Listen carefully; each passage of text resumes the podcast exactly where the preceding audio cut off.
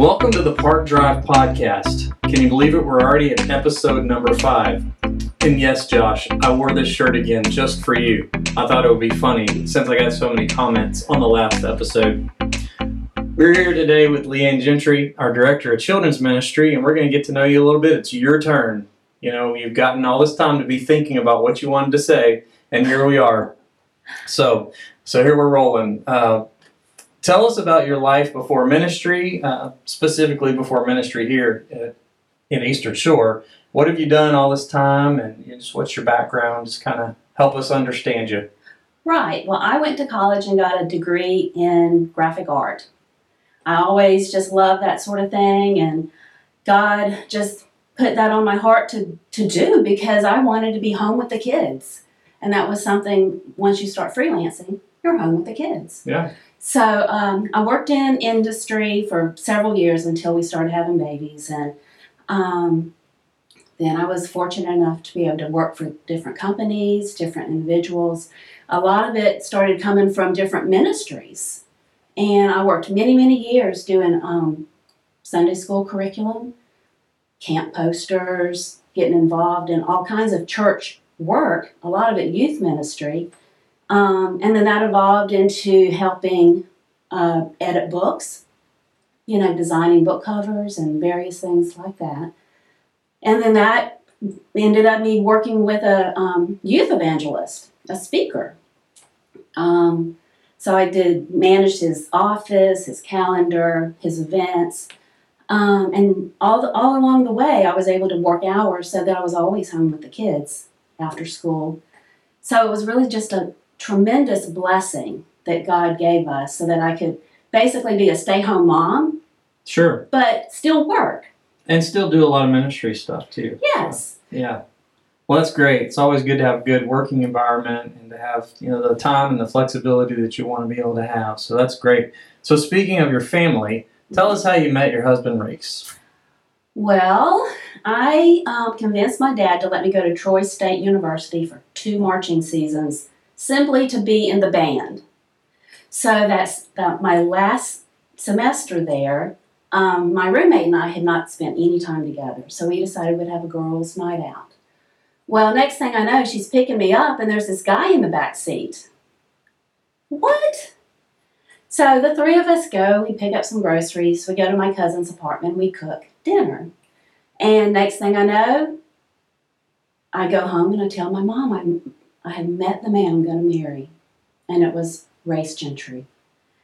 So several years later, we get married and start our life, and here we are, you know, 40, almost 41 years later. But a blind date. Well, at least you didn't hire him like Bryant did right. with his wife, you know. So all kind of stories here, all kind of stories. So so tell us about your kids and your grandkids, and uh, I know you got a few. A few, yes. We Race and I had four children together ourselves with from let's see, they're eleven years apart, start to finish. Our oldest just turned thirty-seven. Um, the next one is thirty-five, maybe. Uh, you know, it doesn't matter yeah, at you this point, forget right? once they get old. And uh, thirty, and the baby's about to turn twenty-six. They're all married. Uh, we've got five grandbabies between them all, uh, five and under, and we're just living that life of come home, come home, come home. So, um, one a little funny story about that is um, several years ago we all went to Asheville for a summer vacation together. And one night we were sitting around the dinner table, and my one of my daughter-in-law said, "Hey, why don't we go around the table and tell everybody what our last meal would be if we were on death row?" So every, Interesting conversation. yes, so they all start telling these, you know, mentioning these fabulous meals that they remembered, you know, that they'd had. That that would be their final meal. Then they get to race, and he says, I would want to have fried pork chops, rice, and gravy.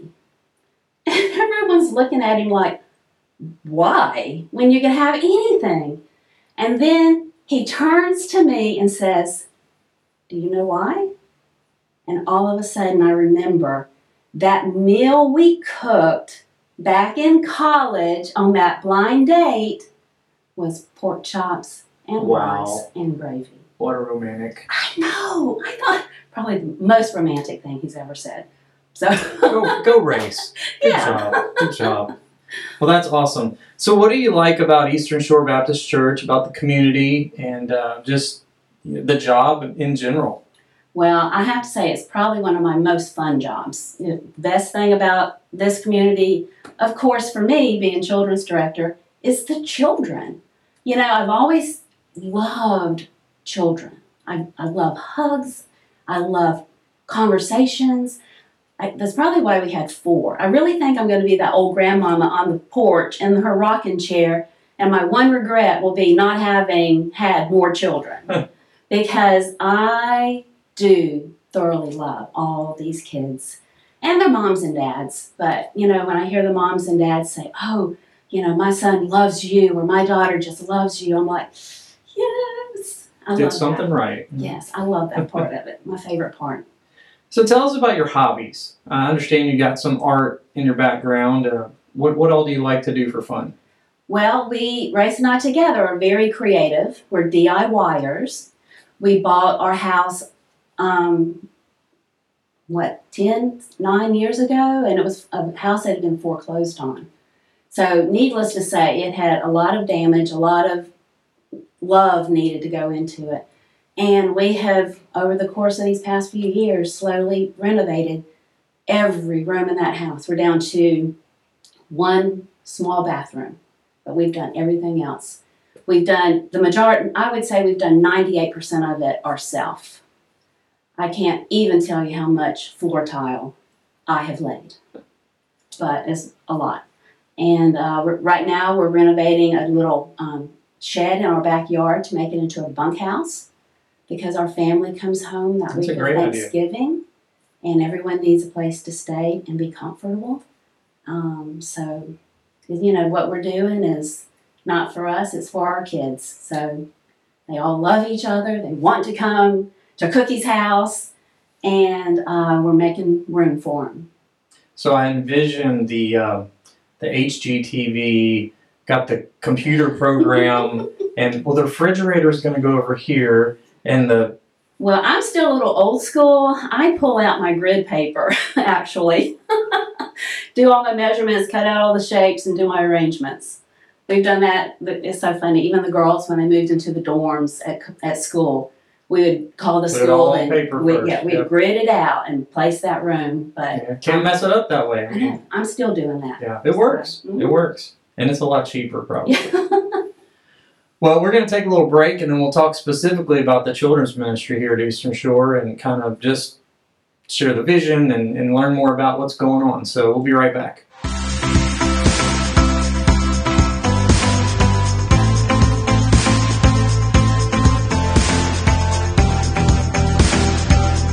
And we're back. So, LeAnn, tell us about opportunities for children and parents to plug into the children's ministry here at Eastern Shore Baptist Church. Right. We have several um, opportunities that parents can join us in our ministry. One that's coming up right now is the um, Christmas family celebration, which is basically a self led journey to the birth of Jesus. So parents can come and actually lead their own children through all the different stations and um, reach the stable where Jesus was born. And of course, we're going to have to top it all off with a giant um, gingerbread house decorating contest, which is always fun. That'll be fun. So, just joining in when we have a family ministry opportunity like that, parents can participate.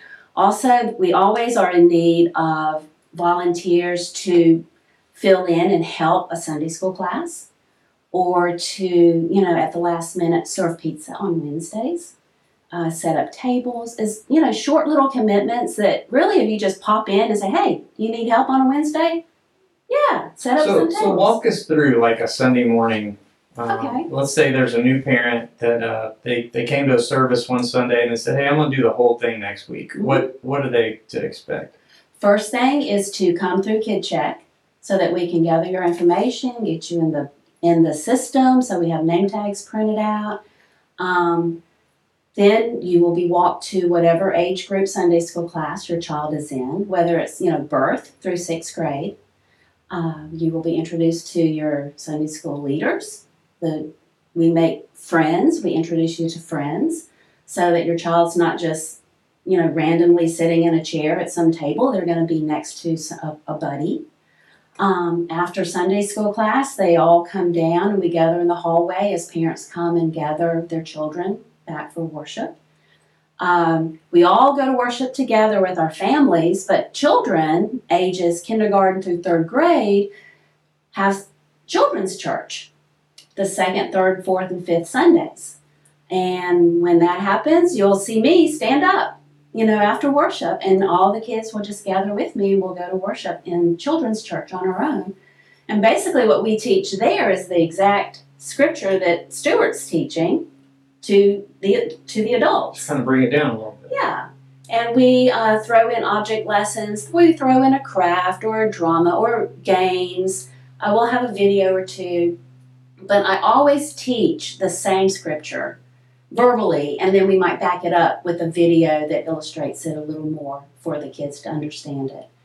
Um, and then parent, parents will come down and get their children following church. Okay, great.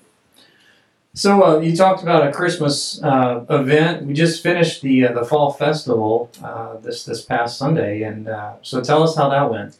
The Fall Festival is really and truly one of our biggest events that we have.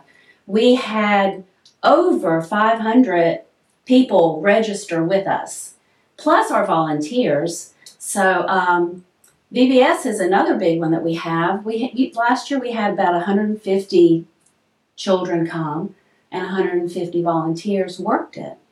So those are our two biggest ones. This past fall festival was just magnificent.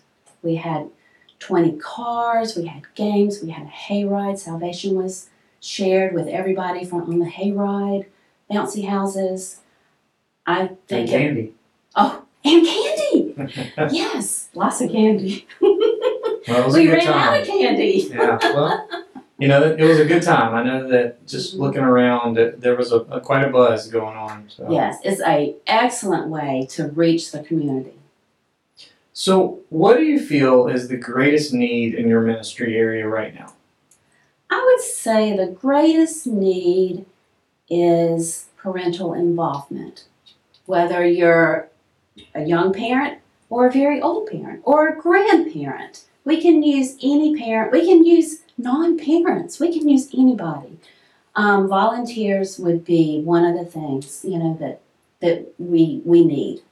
We need. hmm So, I guess that would be like birth through all the way up to sixth grade. Sixth grade. hmm And we're only taught if we had enough volunteers, like the volunteers I have for Children's Church, they only work three times a year. So The more people get involved, the more people we get Yeah. involved, the fewer times you have to work. That's the key. So true. So true. Well, uh, just to kind of wrap things up, I've asked this question of everybody else. Uh, what is uh, your most embarrassing moment, or just, you know, an embarrassing moment, if you will? Well, one of the fun things that we do in Children's Church is object lessons. And sometimes I try them out at home and sometimes I don't.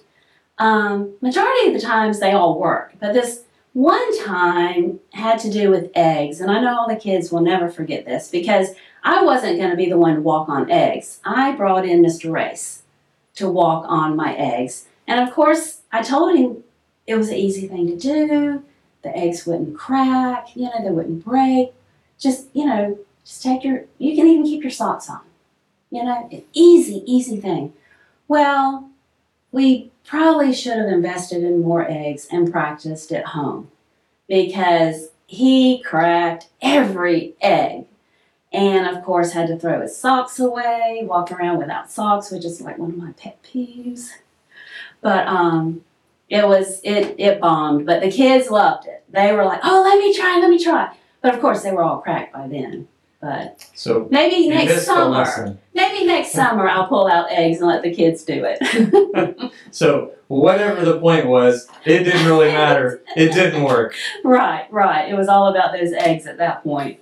Well, LeAnn, thanks so much for, for joining us today and uh, wrapping up episode number five here on the Park Drive podcast. So if you haven't already, like and subscribe, and we've got more content coming your way. So thanks again for joining us today. Have a great one.